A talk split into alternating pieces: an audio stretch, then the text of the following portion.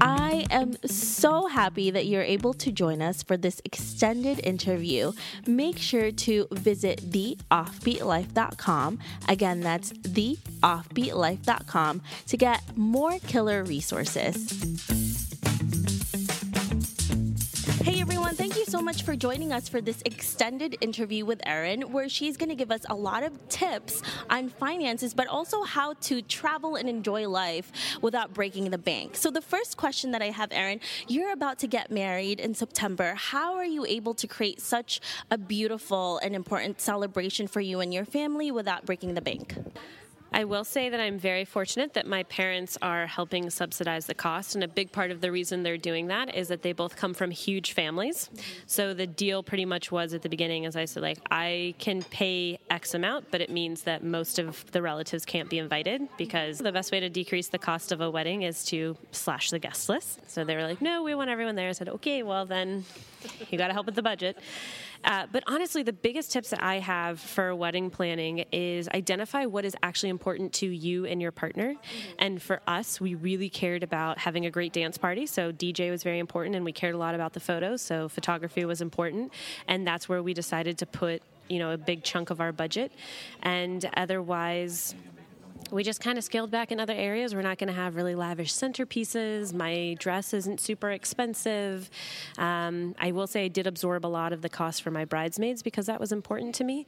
But other than that, just figure out what's important what's not, and then penny pinch on the rest. And honestly, we planned most of it in like the first six weeks and then just stopped thinking about it. I don't get on Pinterest, I don't go down those rabbit holes because that is how you're going to spend extra money. Pinterest is definitely a rabbit hole. Any tips on how to discuss finances with your significant other? lots of them. I will say there's a whole chapter on this in my book, Broke Millennials Stop Scraping By and Get Your Financial Life Together.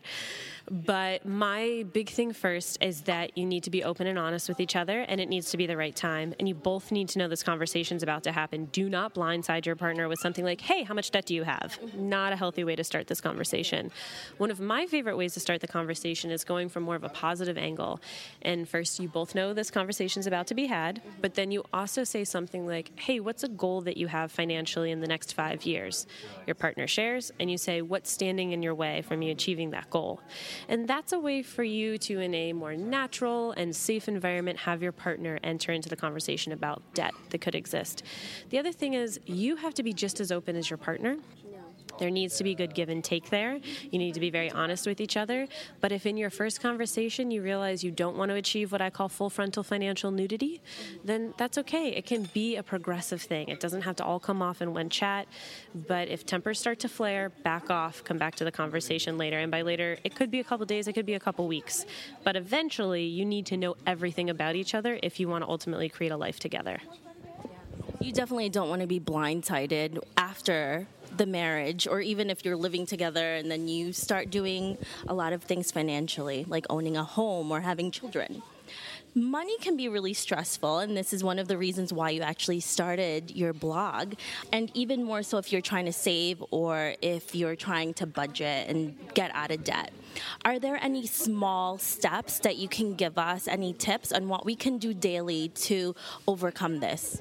Have your goals that's really the first thing. You need to know what you want your money to be doing for you. And everyone hates this, but you gotta have a budget. But let's reframe that instead of calling it a budget. Let's say you need to know your cash flow.